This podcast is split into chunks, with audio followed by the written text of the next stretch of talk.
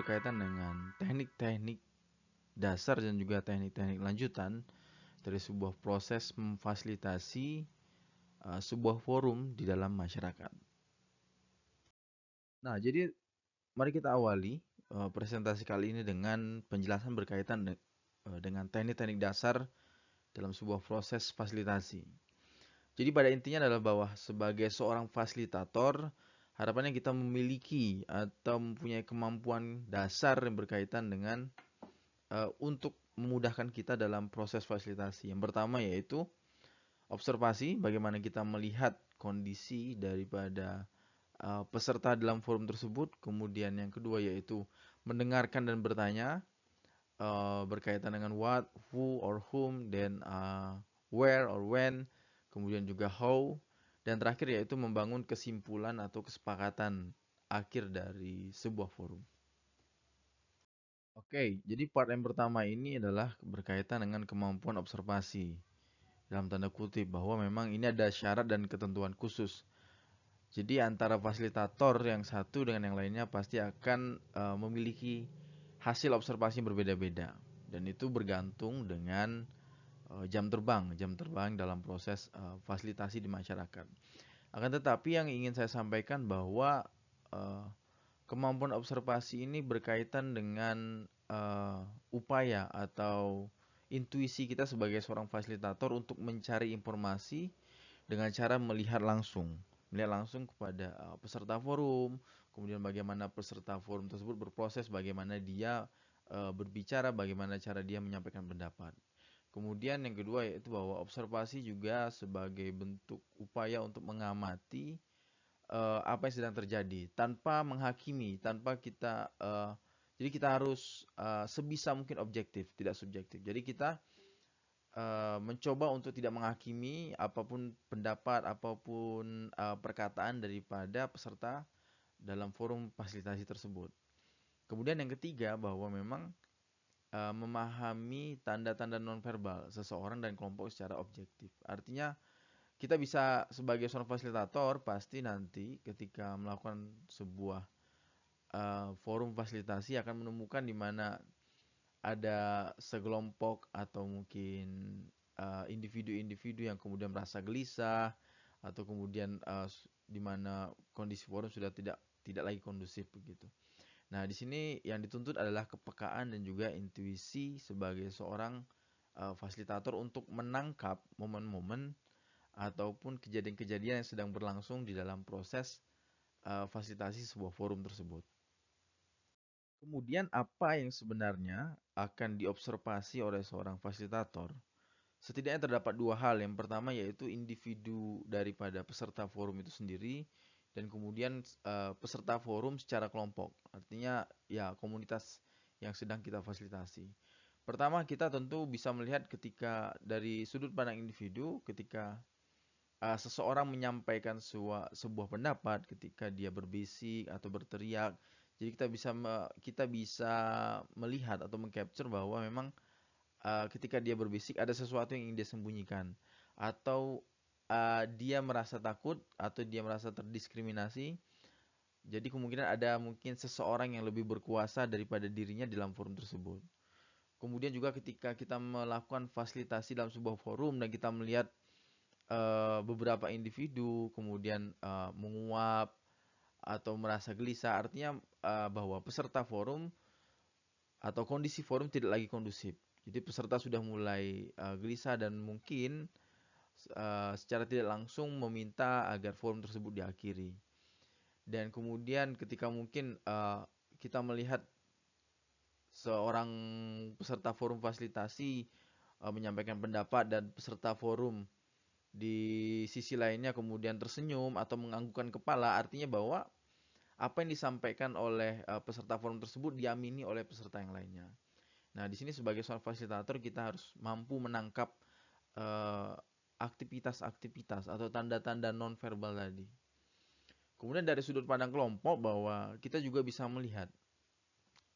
Uh, di sini saya saya jelaskan beberapa hal, misalnya siapa mengatakan apa, kemudian ada siapa yang melakukan apa, siapa melihat siapa ketika berbicara. Dalam konteks uh, komunitas atau kelompok biasanya uh, seorang seorang peserta fasilitasi ketika dia berbicara dan kemudian melakukan eye contact dengan peserta lain artinya dia mencoba mencari semacam support atau mencoba mencari semacam dukungan bahwa uh, apa yang uh, dia katakan ini benar, apa yang dia katakan ini tidak salah begitu. Nah, dari sini kita bisa bisa melihat bahwa uh, mereka berdua ataupun bertiga dalam dalam kelompok yang sama, dalam sisi yang sama begitu. Kemudian kita juga bisa melihat siapa duduk dekat dengan siapa. Biasanya uh, para pejabat ataupun mereka yang memiliki kuasa, memiliki power ketika di, diundang di dalam sebuah forum uh, sangat kecil kemungkinan untuk didekati ataupun uh, duduk dengan peserta forum yang lainnya yang biasa gitu. Jadi biasanya kalau untuk kita lihat seperti misalnya ibu-ibu PKK gitu, artinya mereka yang tidak punya kuasa, tidak punya power akan duduk bergelombol, akan duduk berhimpitan, kemudian uh, untuk ketua ketua PKK sendiri akan menyendiri ataupun duduk duduk paling depan begitu. Nah, dari sini dari sini kita bisa melihat atau mengidentifikasi setidaknya siapa yang punya power, siapa yang punya kuasa di dalam uh, proses di dalam forum yang kita fasilitasi tersebut. Nah, kemudian selanjutnya yaitu mendengarkan dan juga bertanya. Pertama saya awali uh, dengan mendengarkan. Jadi apa bedanya mendengar dan mendengarkan? Mendengar yang pertama adalah memasukkan suara ke telinga. Sedangkan mendengar yang kedua atau mendengarkan adalah mengolah suara yang masuk ke telinga menjadi lebih bermakna. Nah, untuk mendengar secara lebih bermakna tersebut, kita dibantu sejumlah pertanyaan. Pertanyaan itu membuat kita lebih mengerti makna dari pernyataan atau ucapan dari si pembicara. Nah, ketika si pembicara mengatakan saya setuju bahwa, maka kita ajukan pertanyaan, apa yang Anda setuju tadi? Nah, gitu. Kemudian sehingga kita menjadi pendengar yang lebih baik atau mendorong orang lain uh, untuk mendengarkan secara lebih baik. Apabila terdapat peserta mungkin dalam sebuah forum ya, yang kemudian dia berbicara berputar-putar dan nampak tidak yakin dengan uh, apakah penjelasan ditangkap oleh pendengar dalam hal ini kita sebagai fasilitator, sehingga dia tuh mencoba untuk mengulang-ulang dan menjadi bingung sendiri. Nah, trik paraphrasing dalam hari ini membahasakan kembali menjadi lebih tepat digunakan untuk membantu si, pe si pembicara memperjelas gagasan pokok yang ingin disampaikannya. Itu juga berarti kita mendengar si pembicara secara lebih baik dan membantu pendengar untuk mendengarkan secara lebih baik. Nah, kemudian untuk peserta atau pembicara dalam hal ini peserta forum ya, yang pelit bicara. Nah, atau peserta yang kesulitan menyampaikan gagasan secara lengkap, tricks drowning people out menarik keluar diperlukan. Triks ini dimaksud untuk meminta pembicara menjelaskan lagi pernyataan atau mengklarifikasi serta merumuskan kembali gagasan pokoknya. Nah, kemudian berbicara soal trik memantulkan atau mirroring serupa tapi tidak sama dengan paraphrasing karena menyampaikan kembali pembicaraan peserta akan tetapi dengan mengutip kembali e, kalimatnya secara lengkap. Jadi fasilitator tidak menggunakan kalimat sendiri, melainkan kalimat si peserta atau si pembicara tadi seperti apa adanya. Kemudian kita juga bisa menggunakan uh, teknik menguatkan begitulah. Jadi ketika seorang peserta forum menyampaikan uh, gagasan atau menyampaikan ide, akan tetapi uh, mungkin dia tidak begitu yakin dengan uh, apa disampaikannya kita bisa memperkuat gagasan tersebut. Nah, itu berkaitan dengan uh, aspek mendengarkan.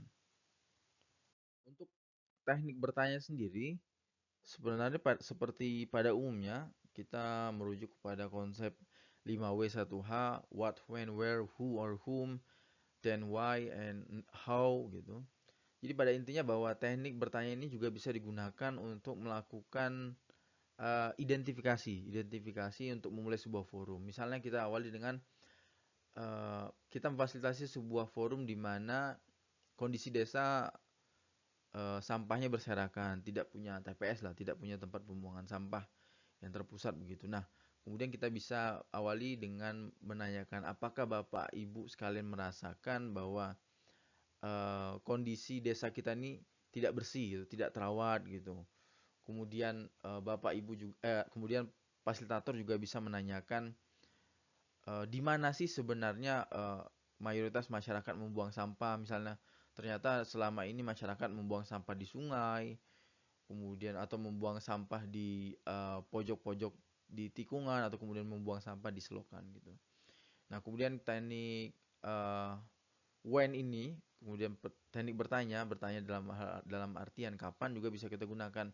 Sebenarnya kapan saja masyarakat di desa kita ini membuang sampah. Misalnya ada ada yang mengatakan mungkin uh, setiap satu minggu sekali di akhir weekend gitu. Atau kemudian kita juga bisa me mencoba untuk uh, membait lah me memancing supaya mereka me mengeluarkan ide-ide atau gagasan berkaitan dengan pengalaman-pengalaman mereka selama ini berkaitan dengan uh, apa yang mereka rasakan dengan kondisi desa yang mungkin tidak terawat, kondisi lingkungan yang di mana sampahnya berserakan. Begitu, ini salah satu contohnya.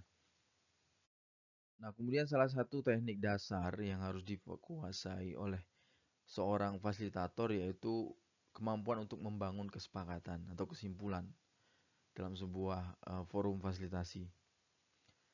Setidaknya ada enam, enam cara untuk uh, merumuskan kesimpulan. Yang pertama yaitu self authorization, kemudian ada plops, kemudian ada hand claps, kemudian ada baiting, kemudian ada juga majority rule, kemudian ada, ada juga konsensus bahwa akan tetapi dari enam metode untuk menarik kesimpulan ini setidaknya sebagai seorang fasilitator sebisa mungkin kita menghindari metode majority rule dalam sebuah proses penarikan kesimpulan.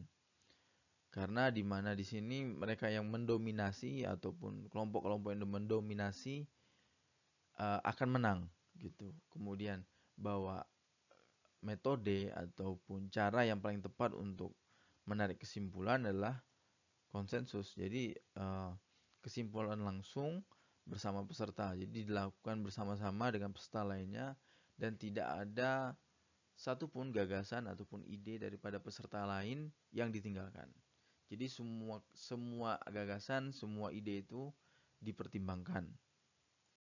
Baik, kita lanjut ke yang kedua yaitu teknik-teknik lanjutan dari sebuah proses fasilitasi.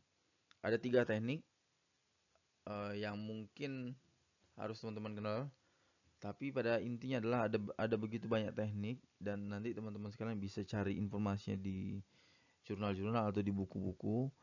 Nah, pada kesempatan kali ini saya akan menjelaskan tiga teknik paling utama yaitu brainstorming, curah pendapat, kemudian ada juga diskusi kelompok, kemudian juga ada role playing atau bermain peran dalam sebuah forum fasilitasi.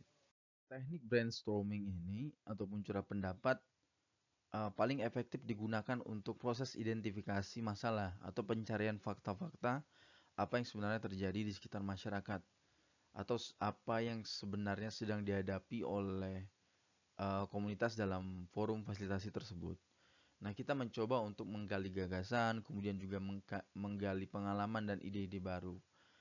Bahwa memang dalam uh, teknik brainstorming ini uh, kita mendorong peserta agar sebisa mungkin untuk berpikir kreatif dan juga inovatif. Kita memberikan waktu kepada Uh, peserta forum untuk kemudian dia menyampaikan keresahan-keresahan untuk kemudian dia menyampaikan uh, apa saja permasalahan yang sedang dia dia sendiri hadapi ataupun yang sedang dihadapi oleh uh, kom di komunitasnya begitu. Misalnya tadi uh, kita contohkan salah satunya yaitu kondisi desa yang kondisi lingkungan desa yang tidak terawat, uh, sampah di mana-mana gitu.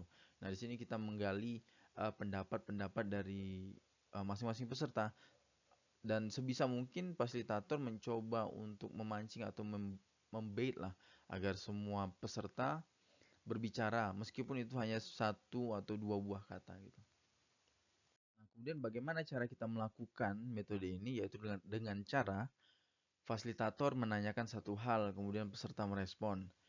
Semua jawaban bisa ditulis di papan kertas besar sehingga uh, tidak ada yang tertinggal Kemudian metode ini cocok untuk menghimpun pengetahuan, informasi, pemikiran, gagasan ataupun pengalaman-pengalaman yang uh, dimiliki oleh para peserta forum tersebut. Hasilnya adalah sebuah peta, peta gagasan atau ide ataupun informasi ataupun pengalaman. Nah, dalam metode curah pendapat ini semua jawaban diterima. Jadi tidak ada yang benar, tidak ada yang salah. Bahwa kita juga sebagai seorang fasilitator tidak punya hak untuk uh, menghakimi, tidak punya hak untuk mengoreksi ataupun memberikan argumentasi atas uh, pendapat atas pengalaman yang di yang disampaikan oleh peserta forum dan juga kita uh, mencoba untuk sebisa mungkin netral dalam artian bahwa kita berikan waktu uh, semaksimal mungkin kepada peserta untuk kemudian dia berbicara, untuk kemudian dia menyampaikan pengalaman-pengalaman ataupun permasalahan sedang dihadapinya. Nah, diskusi kelompok ini juga menjadi salah satu teknik lanjutan yang paling efektif saya rasa karena ketika kita sebagai seorang fasilitator melakukan fasilitasi dalam sebuah forum, kemudian kita mengajak peserta forum untuk membagi menjadi beberapa kelompok-kelompok kecil. Nah, metode ini dirasa uh, cocok untuk bertukar pengalaman antar peserta forum, sehingga kemudian uh, penggunaan waktu menjadi lebih efektif juga. Kemudian juga bertukar gagasan dan opini di antara peserta forum, serta menyelesaikan masalah atau isu yang kontroversial dan juga kemudian untuk membuat perencanaan atau list to do gitu. Nah, kemudian bagaimana cara kita menggunakan metode ini? Yaitu seluruh seluruh partisipan berada dalam sebuah forum untuk membahas topik yang sama. Partisipan saling tukar menukar pengetahuan, informasi, pemikiran, gagasan. Nah, metode ini mengembangkan argumentasi untuk mencapai suatu kesepakatan atau kesimpulan umum. Prosesnya itu multi arah dan sangat partisipatif karena diupayakan agar uh, setiap peserta melakukan atau memberikan pendapat, menyampaikan pengalaman yang uh, pernah mereka lakukan mungkin atau pernah mereka alami begitu. Akan tetapi masih dalam lingkup kelompok-kelompok yang lebih kecil, tidak dalam lingkup uh, forum yang besar gitu. Kemudian salah satu uh, teknik lanjutan dalam proses memfasilitasi sebuah forum yang juga berguna adalah role playing atau bermain peran. Nah, pada role playing ini kita sebagai fasilitator uh, mencoba untuk melatih peserta forum untuk menghadapi situasi konflik dan menegangkan. Kemudian juga kita melatih keterampilan interpersonal, komunikasi dan negosiasi. Kemudian juga menonjolkan aspek-aspek nyata diri perilaku manusia, mendorong pola pelaku yang uh, berempati jadi misalnya kita tadi dalam konteks sedang memfasilitasi sebuah forum di mana uh, permasalahan yang dihadapi adalah kondisi desa yang kotor, kondisi de kondisi desa yang tidak tidak terawat lingkungan. Kemudian kita mengorganisir peserta forum uh, untuk memilih misalnya menjadi dinas lingkungan, kemudian ada yang berperan sebagai mungkin masyarakat biasa, ada yang berperan sebagai uh, pemerintah, kemudian ada yang berperan sebagai lembaga swadaya masyarakat apa saja yang harus mereka lakukan? Nah mungkin ketika yang uh, salah satu peserta forum yang berperan sebagai dinas uh, lingkungan akan berup, menyampaikan pendapat bahwa uh, mereka kemudian akan mengagendakan untuk uh, memfasilitasi desa dalam artian menghadirkan truk sampah untuk uh, lewat desa sehingga mengambil mengambil sampah-sampah uh, yang ada di desa. Akan tetapi dengan syarat desa sudah memiliki tempat pembuangan sampah terpusat nah begitu nah jadi intinya adalah bahwa memang dalam teknik uh, role playing ini kita mencoba untuk uh, menggali informasi apa saja yang mungkin akan dilakukan oleh stakeholder-stakeholder yang ada di luar dan dalam masyarakat. Nah, ini cara menggunakannya. Jadi bahwa uh, teknik role playing ini bisa digunakan yaitu dengan cara menghadirkan peran-peran yang ada dalam dunia nyata ke dalam suatu pertunjukan peran. Nah, di dalam kelas atau pertemuan atau forum yang sedang kita fasilitasi. Kemudian dijadikan sebagai bahan refleksi agar peserta yang memberikan penilaian terhadapnya. Misalnya menilai keunggulan maupun kelemahan masing-masing peran tersebut. Seperti tadi kalau kita memerankan uh, sebagai seorang ataupun sebagai uh, pihak dari dinas lingkungan hidup, nah kita bisa mengetahui sebenarnya apa saja sih sumber daya atau apa saja kekuatan atau kelemahan yang dimiliki oleh dinas lingkungan hidup gitu. bahwa dalam dalam hal ini mereka mungkin memiliki uh, aset mobil truk sampah yang bisa digunakan gitu. Kemudian kelemahannya adalah bahwa dinas lingkungan hidup memiliki waktu yang terbatas, jadi hanya bisa datang ke desa uh, dalam waktu-waktu tertentu, tidak setiap hari begitu. Nah metode ini metode ini bisa sangat menarik bila peserta cukup akrab dan ada pemain yang yang baik gitu. Artinya kita memfasilitasi sebuah forum di mana pesertanya adalah masyarakat yang mereka dalam kesehariannya sering bertemu, sering berinteraksi gitu. Mungkin dalam lingkup RT, lingkup desa gitu. Intinya lingkup lingkup ya intinya uh, secara administratif kecil gitulah, tidak pada tingkat level kabupaten ataupun provinsi. Baik, uh, mungkin cukup sekian, sekian dulu untuk video kali ini. Saya harap informasi saya sampaikan jelas dan uh, clear. Kemudian tetap jaga kesehatan, hati-hati. Uh, sampai jumpa di video berikutnya.